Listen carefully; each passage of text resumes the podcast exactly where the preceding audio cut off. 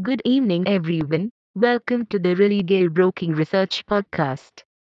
In this podcast, we will bring you the commodities market outlook for the day.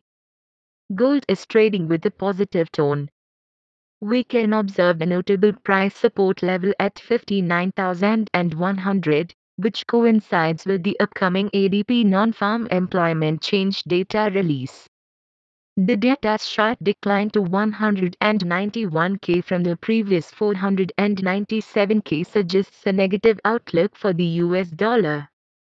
As the dollar weakens, gold is expected to rise, finding temporary support around this level.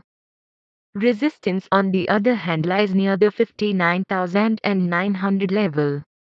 Crude oil has traded with an upward bias amid talks of optimistic demand from the emerging economies in addition to a tighter supply situation. The day's support is between 6,680 and resistance close to the 6,840 level. Natural gas failed to sustain above the 215 mark and trades within a Z-tone presently. The output rose to a record high as per the latest reports, and there are forecasts for less hot weather than previously expected for the next two weeks in the US.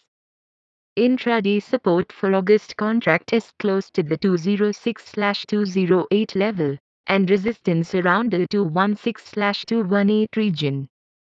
Today we have the ADP non-farm employment change and the oil inventory data.